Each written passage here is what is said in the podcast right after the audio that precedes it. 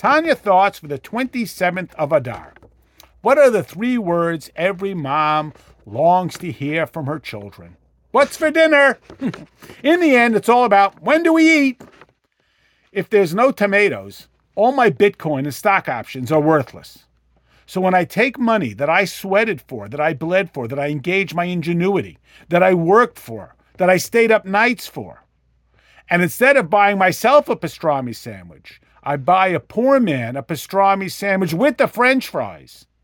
I do the mitzvah of tzedakah. In that moment, I have identified the godliness in all that hard work, in all those sleepless nights, in all those planning and strategy meetings, I have now returned every one of those steps to Hashem.